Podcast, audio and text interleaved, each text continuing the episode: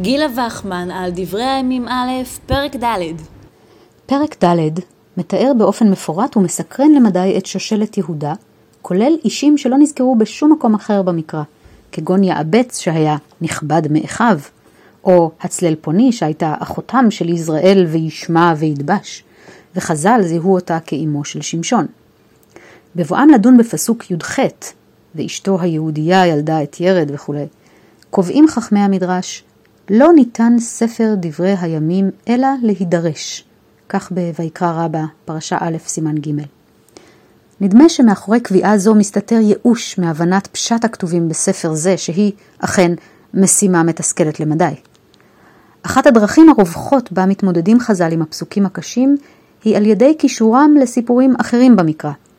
כך למשל הם דרשו את פסוקים כ"א עד כ"ג, ויואש ושרף אשר בעלו למואב, יואש ושרף זה מחלון וחיליון. יואש שנתייאשו מן הגאולה, שרף ששרפו בניהם לעבודה זרה. והדברים עתיקים, כל אחד ואחד מפורש במקומו. ויושבי נטעים זה שלמה שהיה דומה לנטיעה במלכותו, וגדרה זו סנהדרין שהייתה יושבת וגודרת בדברי תורה. אם המלך במלאכתו ישבו שם, מניין אתה אומר שלא מתה רות המואביה עד שראתה שלמה בן בנה שהיה יושב ודן דינן של זונות, שנאמר אם המלך במלאכתו ישבו שם. המדרש הזה מופיע בספרי במדבר, פסקה ע"ח. המוטיבציה לדרוש את פסוקי דברי הימים כמרמזים למגילת רות מובנת. בפסוקים אלה נפרסת הגנאולוגיה של שלה בן יהודה שאמור היה להינשא לתמר. וכפי שמבארת המגילה, דוד המלך הוא אכן צאצא של יהודה ותמר. כמו כן נזכרים כאן מואב וישובי לחם, המזכירים את דברי המגילה, רות המואביה, שבה עם נעמי לבית לחם. הקריאה הדרשנית בפסוקים אלה מעשירה את המסופר במגילה.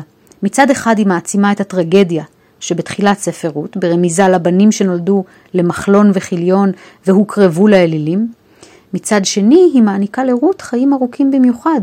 היא זכתה לראות את שלמה המלך, בן נינה, יושב ודן את עמו. אבל דומה שההישג העיקרי של מדרש זה הוא נתינת משמעות מובנת לדברים הסתומים. והדברים עתיקים, כל אחד ואחד מפורש במקומו.